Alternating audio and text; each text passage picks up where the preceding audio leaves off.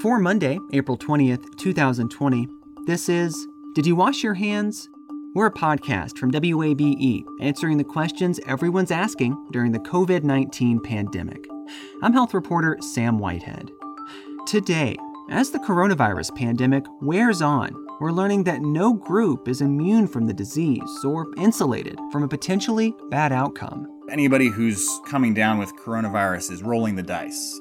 I rolled my dice from about the best position that you could young, healthy guy, and uh, I still feel like it, it just about killed me. Will Tokes, a third year family medicine resident physician here in Georgia, talks about his tangle with COVID 19 and what it'll mean for how he handles patients. That's next.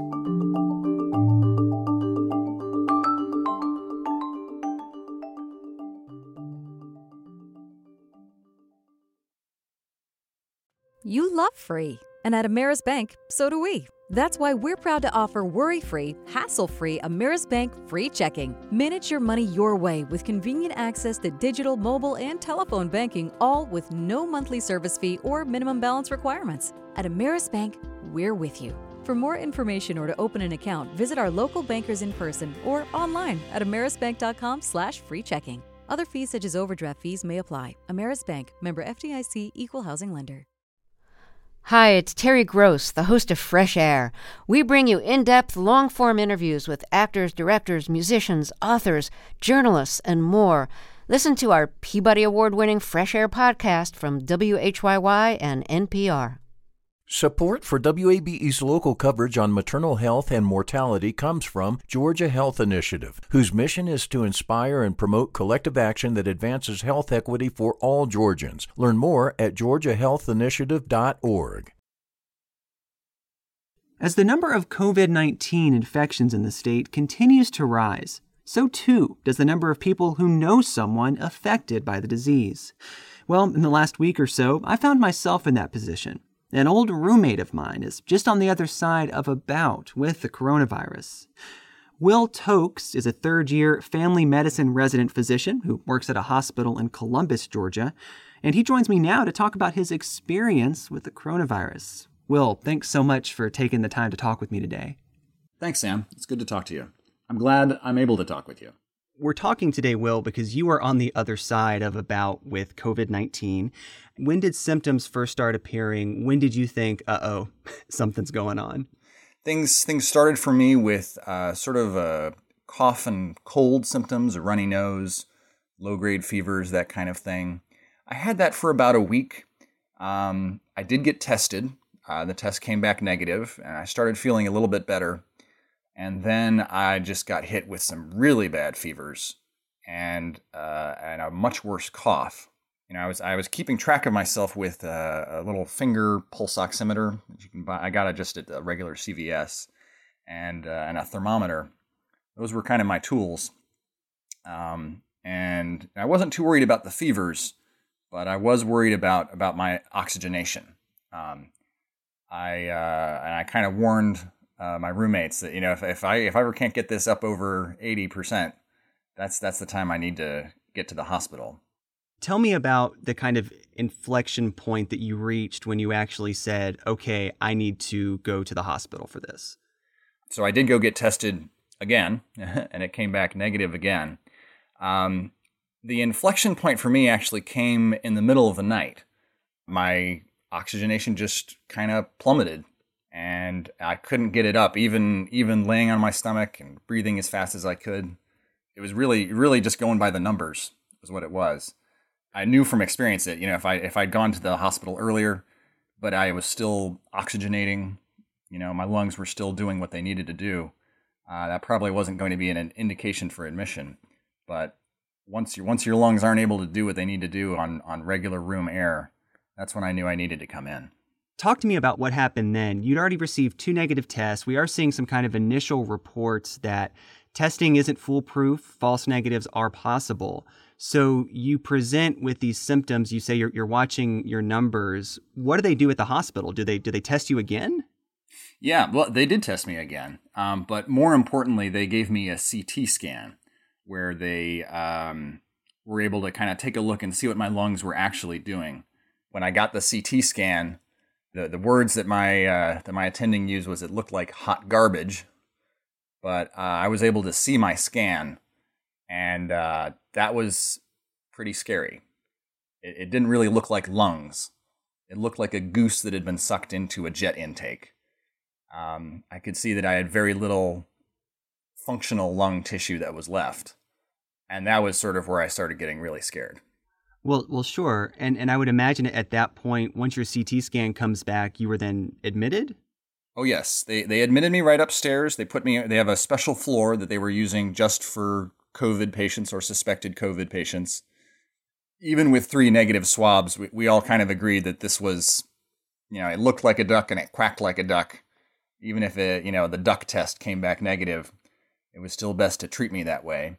Um, they, they admitted me on uh, intensive oxygen support, and with that, I was able to keep my, my oxygen saturation up to a point that was more reasonable. I was acutely aware that intubation was kind of waiting in the wings for me. They were even talking about, uh, if I got much worse, about sending me to Atlanta for ECMO. That's where they basically cut your heart and lungs out of the circuit, pump all the blood out of your body to put oxygen in it directly before pumping it back in. I was pretty scared. I was pretty scared. Did they give you any particular drugs? I mean, this is still such a such a new disease. There aren't targeted antivirals for COVID. So so how how were you actually treated?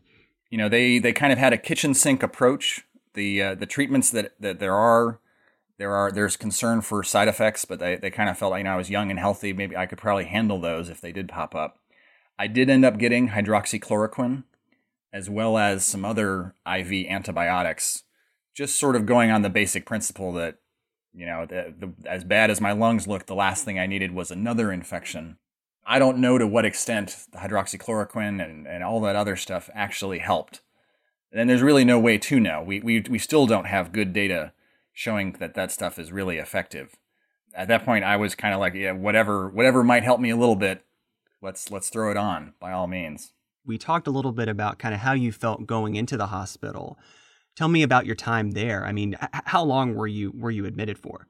So I ended up being in the hospital for a, a full week, pretty much. Probably for the first four or five days, I continued having fevers. Mainly, my symptoms were just a profound weakness, and I, I continued having no appetite. Uh, over the course of this whole disease, I ended up losing about 30 pounds basically all I had the energy to do was sit on my belly and just focus all my attention on breathing.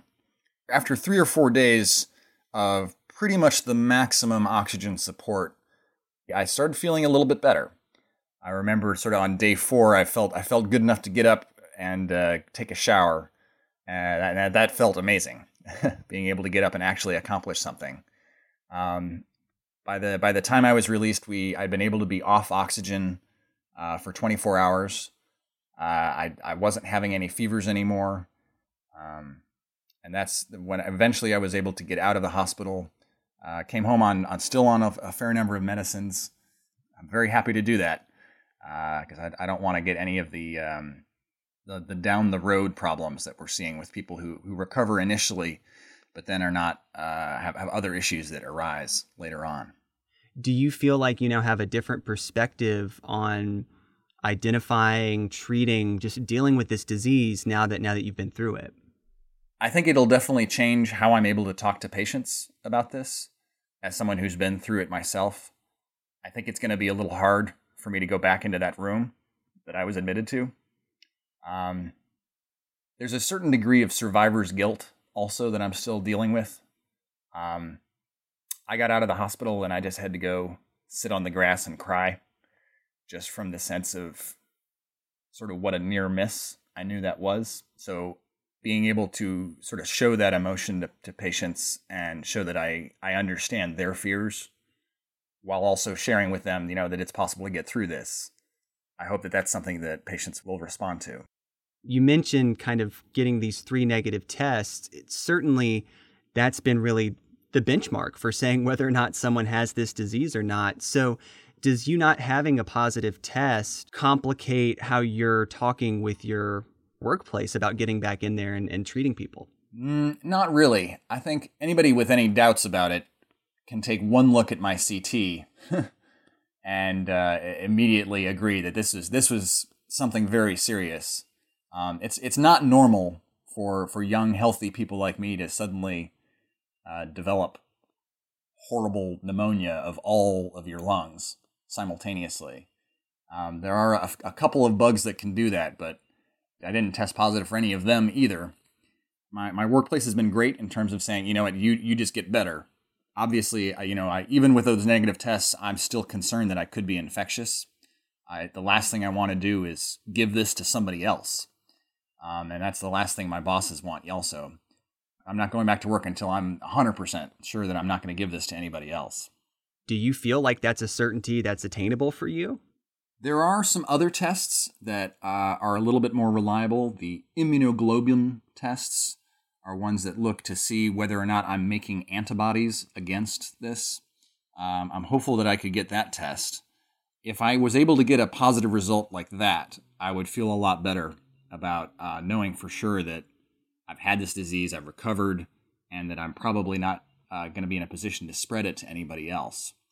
But even if I'm not able to get that test, if I get to the point where you know I feel like my lungs have recovered, I'm not having any fevers, if it's been a week or two since I've had any such symptoms, that's that's also the point where I would start advocating for getting back to work. I, you know, I, as as much fun as it is staying here at home, I do feel a motivation to get out back and help my fellow healthcare workers and get back into the field. This is a, a disease that really seems to be one of, of isolation. Uh, people, when they are diagnosed, are uh, ideally very, very quickly pulled away from the rest of society. What was that like for you specifically with with regards to kind of your your personal relationships? So, um, in the end, it was it was my girlfriend who dragged me to the ER. I did have the presence of mind to insist that she she grab my charger for my phone because I, I I knew I might need that. Um, but I also knew that as soon as I got to the ER, uh, that was probably the last time I was going to see her while I was in the hospital. Um, you know, I, I, felt very fortunate that I was at my hospital. So everybody who was taking care of me uh, knew me. But, uh, you know, I still had no contact with direct contact with my family. Whatever I could do was over the phone. It was a very isolating feeling. And I could sense that, you know, my loved ones were also felt that sense of isolation and the you know the inability to touch your loved ones and to see them is is very scary. And I don't think we have a great solution as as healthcare workers. Keeping people isolated is still is the safest thing to do. But it also means that a lot of what we consider to be, you know, the traditional sick process, you get to go to the hospital, people come and visit you, they bring flowers, they send best wishes. You know, a lot of that is is all canceled right now. How do you think about being on the other side of this? This thing that so many people are just so intensely anxious about. Any anybody who's who's coming down with coronavirus is rolling the dice. Um, I, I I rolled my dice from about the best position that you could, young, healthy guy, and uh, I still feel like it it just about killed me the there there are there's there's some illusions that people like to keep to themselves that you know I'm young, I'm healthy, I, I have a good immune system. This I don't really need to worry about this, but I don't think that's proving to be true with coronavirus. Uh, I, I feel I feel very lucky that I made it through.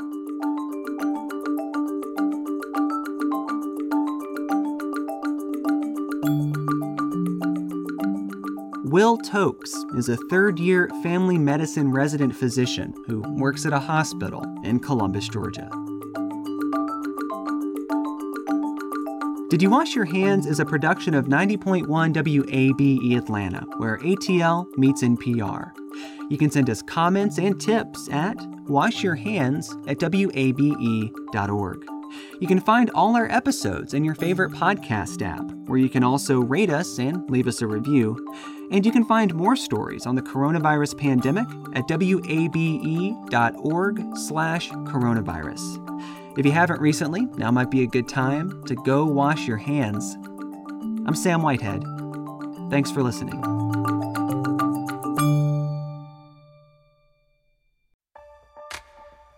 The world is full of mysteries. Are ghosts real? Is that yogurt expired? Hey, the unknown can be scary, but when you donate to WABE, you know where your money is going. Your gift supports the journalism that keeps you informed and the programs that pull back the curtain on complicated stories. Help us make the world less mysterious. Become a member now. Go online to wabe.org/donate and thanks.